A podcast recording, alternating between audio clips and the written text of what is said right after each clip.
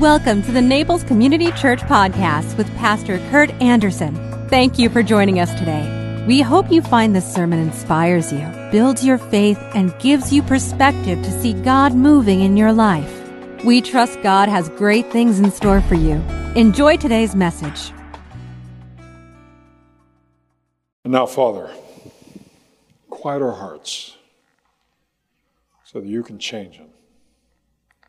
Our minds so that you can stir them. And our, and our feet that they might be quickened. We submit ourselves to your word as we pray in Jesus' name. Amen.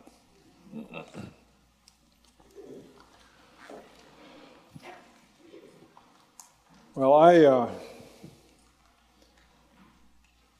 I selected this particular psalm this morning. It's the second shortest of all the psalms because maybe it's just summertime doldrums, I don't know what, but it just it, it, it occurred to me that at a time like this, in the middle of the summer, when things are quieter and more humid, and we get rain every now and then, and, and it just, I just thought about the 131st Psalm. And it's a beautiful little psalm. Now, it's attributed to David, but many think that this psalm might actually have been drafted by a woman. And, and so it was as, as the pilgrims would come to the, come to the temple. And this is one of the Psalms of Ascent. There's, a, there's a, a large body of Psalms that are called the Psalms of Ascent. There's songs that would, would be sung or poems that would be stated as pilgrims made their way to the temple in Jerusalem. But as they did, there was a repository in the temple where many people would leave their thoughts. They would jot them down on a piece of papyrus or a piece of wood and leave them at the temple. And some think that this psalm may have been one of those drafted by a woman who was with her child and has completed this ascent to Jerusalem. Hear the word of God as it comes to us from the 131st Psalm. Lord, my heart is not proud, my eyes are not haughty. I don't concern myself with matters too great or too awesome for me to grasp.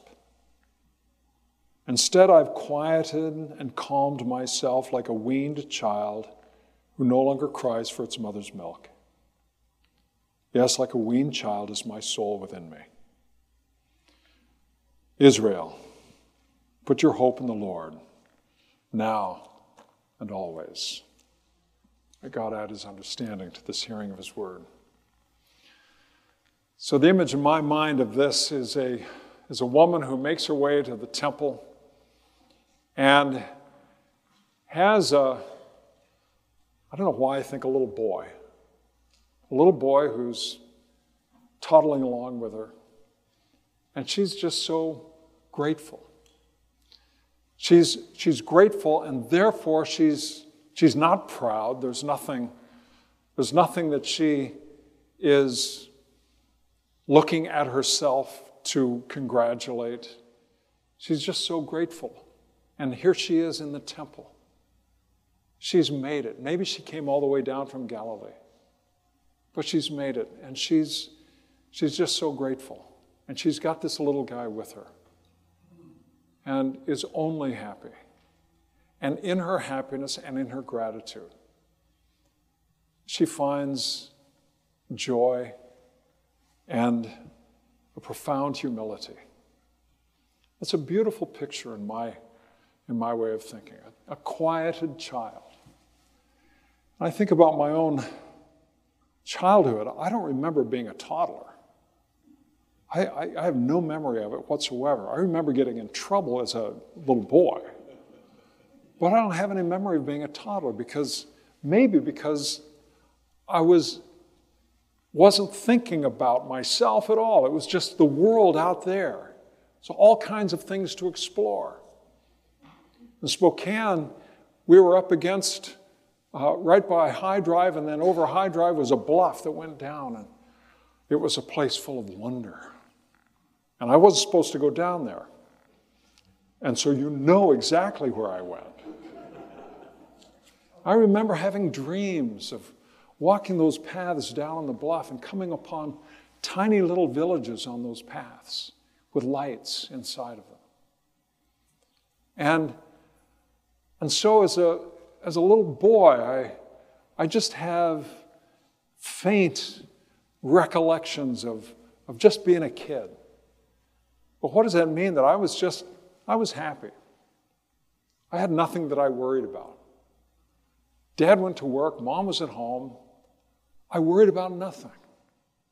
And that's the kind of image that we're given here that of a, of a toddler whose greatest concern in life is play.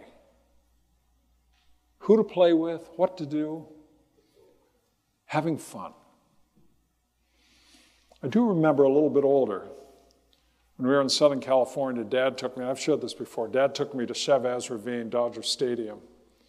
And it was long before the game started, and so we were, we went inside and we looked out over the, over the seats and onto the ball field. And I looked at the fence on the far end of the field. I was probably 10, 9, something like that. I remember saying to Dad, Oh, I could hit over that fence. Dad said, Don't even talk like that. You don't want to be an arrogant kid. I remember that word arrogant because I didn't know what it meant. And then a neighbor lady called me arrogant not too much long after that. So I, that one stuck. But those, those experiences of being, being little and not really having a care in the world because we trusted. You know? So it made me think of that George Gershwin song, Summertime. Summertime, the living is easy. Fish are jumping, the cotton is high. Daddy's rich, mama's good looking, so hush, little baby, don't you cry. Nothing to worry about. The living is good, the living is easy. And so we have this picture of, of modesty and gratitude, of, great, of, of, of humility, a little boy and her mom. It's a beautiful picture. It doesn't call for a lot of words because we know what that's like. We've been there. We can identify with that. And so it's, it's our calling to sort of to be that way, to be joyful, to be grateful, to have one concern as we get up each day, and that is how to enjoy this day, how to, how to have fun, how to love and be loved, acting out of thankfulness. And then we turn on the news and we get mad. It's, we live in a time when, interesting, I was reading Chesterton. Sorry for quoting G.K. Chesterton all the time, but he's so good. But I was reading Chesterton, and it sounds like he was writing over 100 years ago, but it sounds like he was writing today. He said, A man is meant to be doubtful about himself, but undoubting about the truth. This has been exactly reversed. Today, the part of a person that one does assert is exactly the part that he ought not to assert, and that is himself. We live in a time when people are asserting themselves, they're putting themselves out there. And, and truth, truth doesn't matter. What matters is what I think, what I believe. And, and we live in a time when the assertions become louder and louder, and each side is trying to shout each other down. And in all that self assertion, truth gets lost. All that self assertion, there's, a, there's a, a rather stunning immodesty about it. rather than a, a modest recognition. Kurt, don't even talk that way. You don't want to be an arrogant kid. Rather than being aware of something far larger than ourselves, far greater than ourselves. We just live in a time when all of this going back and forth is just getting old. We're all getting tired of it. And, and then, in the midst of all of this, we have something that's absolutely stunningly magnificent that has occurred. And we almost haven't even noticed. And that's the James Webb telescope. This has been going on for over a decade. And the interesting thing about it, there is, there is no pridefulness about this whole project. If anything, they went about it with, with hard work, trepidation, and fear. Because everything has been so exacting. Everything was so demanding. There were, at the launch time, there were 344 points of potential failure. In other words, 344 things had to go right simultaneously, or the whole thing falls apart.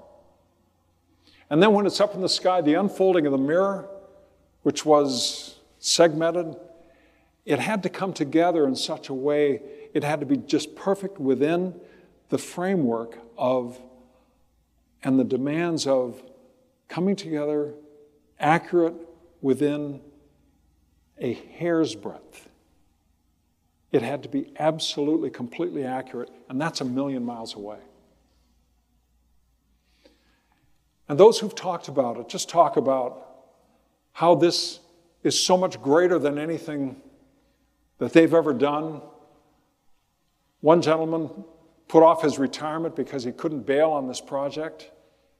He was loving it, but at the same time, he, he was so concerned about it. Notice how humility gives rise to a great outcome. Pridefulness walks away. Pridefulness says, I'm okay. But humility, modesty, says, no, we're going to keep trying. And we're hoping, and this is a team effort. We're going to, we're to do this. And then the images start coming back. And they're stunningly amazing. It's looking back in time, billions of years. And it calls forth the, the reflection of the psalmist. O Lord, our Lord, how majestic is thy name in all the earth. When I consider the stars, the moon and the stars, and that you have made, what is man that thou art mindful of him, the Son of Man that thou dost care for him? That recognition is a recognition of our smallness in relationship to God. And that we are so small, we're like, we're like a freshly weaned child. And how comforting and how good that is. And how lovely it is to know that we are in a place where there is so much more that is greater than we are. And, and that we can be we can be modest about ourselves and immodest about the truth. We can do those things that don't call attention to self, but, but work together to make positive, wonderful things happen in our time. And, and thereby give glory to God.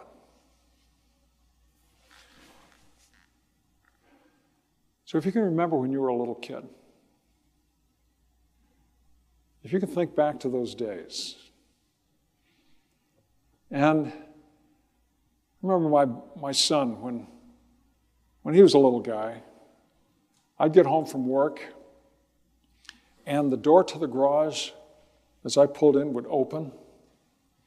I wouldn't see him, even though there was a mirror or there was a glass in the door. Wouldn't see him, but I'd see the door open and his big smile on his face. And He'd greet me like I had just conquered Rome and all I did is come home from work. This sweet joy of a little guy. And likewise, the girls come running up and give me hugs and kisses. Think about when you were a child. Think about the sweetness of it. And Bryant, I remember one evening he got himself in trouble. He picked up a car, a little car that was on the floor, on the kitchen floor, and he threw it. Said, Bryant, what are you doing? You're not supposed to throw things like that. He said, Dad, it was a great throw.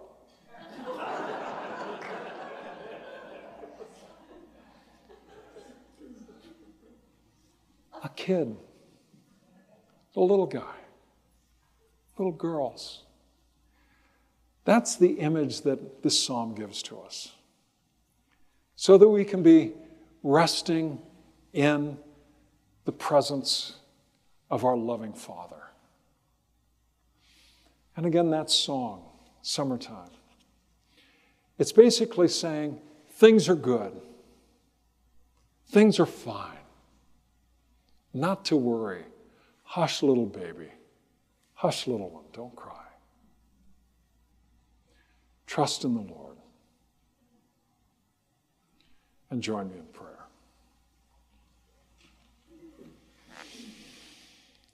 Oh Lord, in you and you alone, ultimately, we put our trust. We also put our hope in you, oh Lord, that, that you will see us through our, our difficult times we all hit those times in life when we're fearful. Walk us through. Be with us in the valley of the shadow. And may we know the, the tender, gentle comforts of being in your presence. We ask it in the name of your, your only begotten Son, who alone was forsaken by you that we all might be gathered into your presence. In his name we pray. Amen. If you enjoyed today's podcast, there are a few things you can do. Be sure to subscribe, rate, and review this podcast.